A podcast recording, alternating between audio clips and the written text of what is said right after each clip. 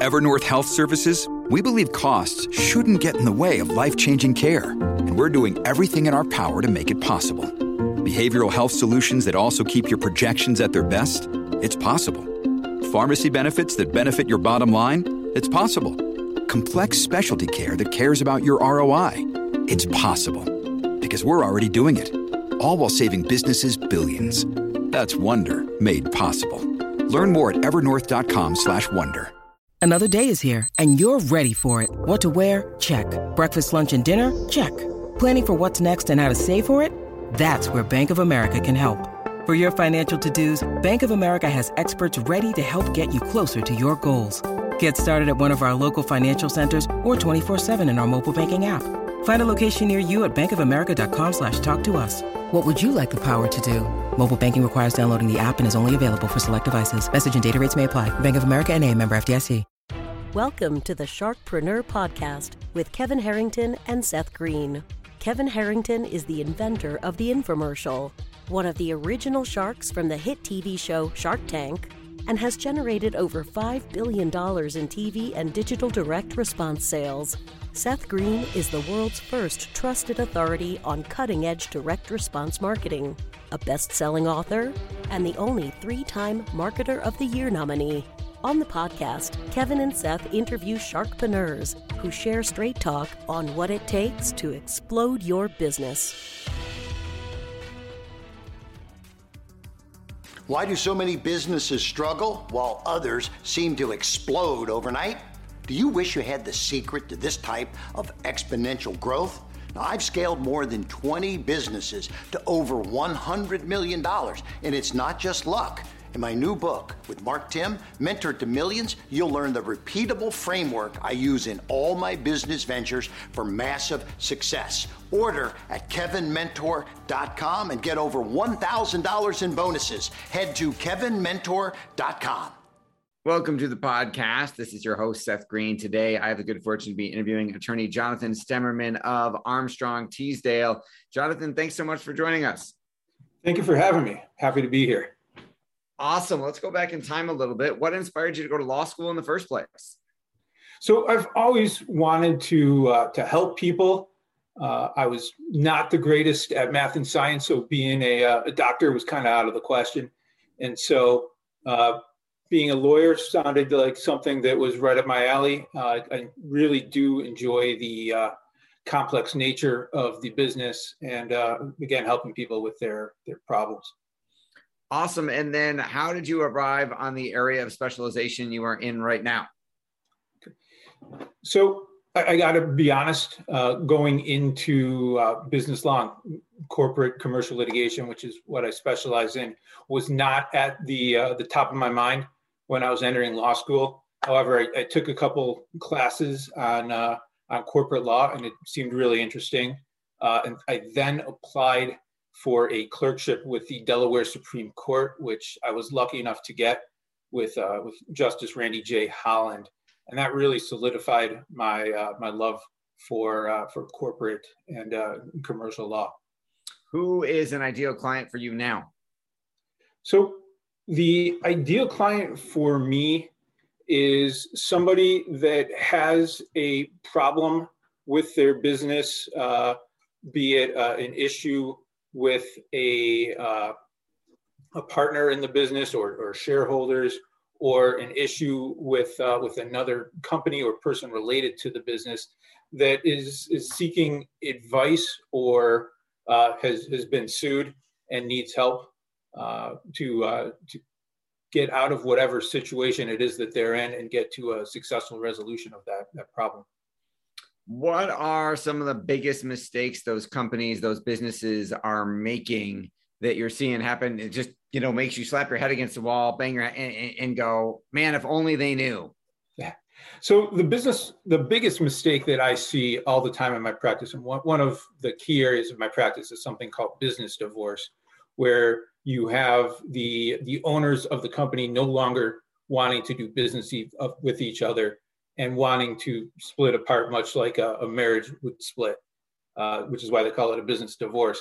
And one of the biggest things that I see is that at the outset of the relationship, they didn't have the foresight to kind of envision an out for them when they reach a disagreement. The biggest cases I see like this are in 50-50 partnerships, LLCs, that type of thing, companies where all of a sudden they reach a deadlock and they're kind of stuck.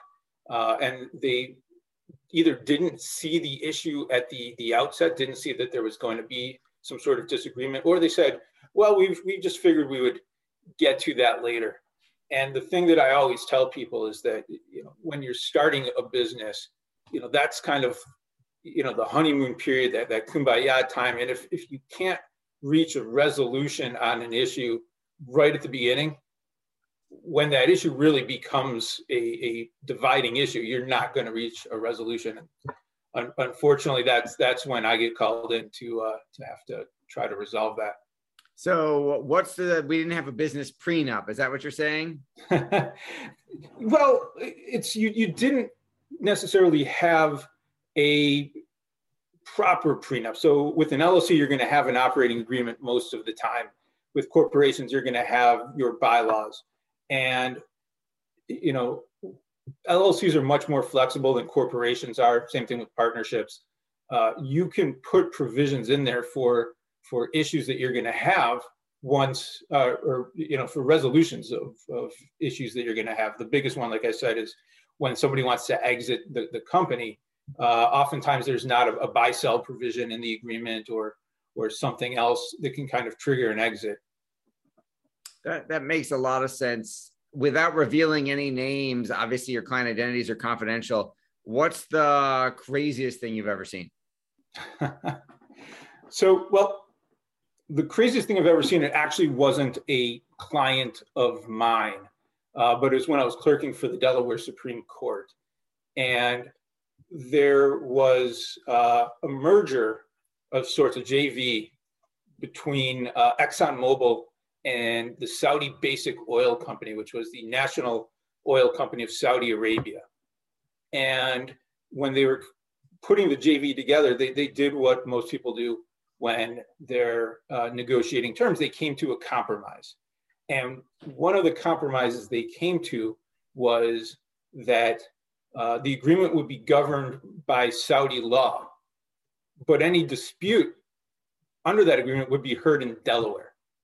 So you have this American court, right, this Delaware court, deciding issues of Saudi law, which, as great as the Delaware courts are, they're not very well equipped to handle that. And so what do the companies do? Obviously, they hire experts.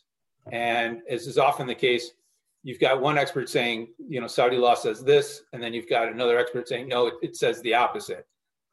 And then it's kind of left to the court to decide that. And so to me, and the issue was one where several billion dollars were at stake. So to me, that's probably the craziest thing that I saw. But from clients that I've had, the craziest thing that I've seen, honestly, is when people don't read what they've signed. It always gets me when somebody's pledging security for a loan or something like that, and they haven't read the agreement and they think it says something when in fact it says something completely different. Absolutely. So what are some of the, you mentioned obviously the business divorces. What are some of the elements that need to go into, you know, that business prenup to make it less painful on the way out? Again, so the biggest thing is to have a provision in there for when somebody wants out, or, you know, conversely, when you want to get somebody out. And, you know, typically those are going to be something akin to a buy-sell provision that's going to compensate somebody for their share of the business. And there's all sorts of different ways you can do a buy-sell provision. I've seen it based in multiples of EBITDA. I've seen it based on appraisal by a neutral appraiser. And then I've seen all sorts of other, like, various complex ways of figuring out how to get somebody what their pro rata share of the business is. That makes a lot of sense. With all the success you've had over your career? What's your biggest challenge now? So biggest challenge is actually, there's a couple big challenges. The first one is really just finding enough time in the day to get everything done that needs to get done, is while also, trying to have a family life as well. That can get very difficult, especially in Delaware litigation, where a lot of it's expedited. The other biggest challenge that I have and that I see is kind of, it's not so much setting the expectations for the client, but getting the client to understand that there's only so much that you can do as an attorney. Oftentimes, as a business attorney, we're dealing with, matters that are based on contracts. So we're kind of limited to what the contract allows us to do. Your passion is obvious. What do you like best about what you're doing? So the thing I like best about it is the same reason why I got into it, which is helping people and helping people with complex problems. I really do enjoy the intellectual challenge of a lot of this. Generally, the reason why somebody comes to a lawyer is because there isn't a simple answer to the problem. And so being able to help somebody reach a resolution to a complex issue is something that gives me joy, and is the reason why I stay in this. Awesome. How are those business owners finding you? So, there's a couple different ways. One of the biggest ones is, through word of mouth or referrals from other attorneys. The other way, is on the web, doing a search for business divorce attorneys, or kind of seeing my name in print or from cases that have been published. That's typically how the clients reach me. That makes a lot of sense. And your full disclaimer, we should have given at the beginning, we aren't giving any legal advice on this podcast. Make sure to seek appropriate counsel where you are licensed. Jonathan, for folks watching and listening who want to learn more, where is the best place for them to go to learn more about you? Okay. So the best place to do that would probably be my Armstrong Teasdale bio. You can search for my name, Jonathan Stemmerman. Last name is S-T-E-M-E-R-M-A-N. And you can go to ArmstrongTeasdale.com. You can also, when you're Googling my name, my LinkedIn profile will pop up as well. All right. Well, we will send everybody there. Jonathan, thanks so much for joining us. We really appreciate your time. Thank you for having me. Thanks, everybody, for watching or listening. We will talk to you or see you next time. Do you need money to fund your idea, product, or service? Are you ready to take your business to the next level but need capital to get it done? Kevin Harrington has heard more than 50,000 pitches and knows how to help you make the perfect pitch to get the funding for your entrepreneurial dream. He's distilled the process down in his perfect pitch cheat sheet, and it's yours for free. Just text PITCH to him right now at 727-888-2100. Text PITCH to 727-888-2100 right now and claim your free perfect pitch cheat sheet. Text PITCH to 727-888-2100 to start funding your dream today. This show has been produced by Market Domination LLC. To discover how you can have your own show completely done for you and turn it into a real published book and become the authority in your marketplace, go to www.marketdominationllc.com/podcast offer. This podcast is a part of the C-Suite Radio Network. For more top business podcasts, visit c-suiteradio.com.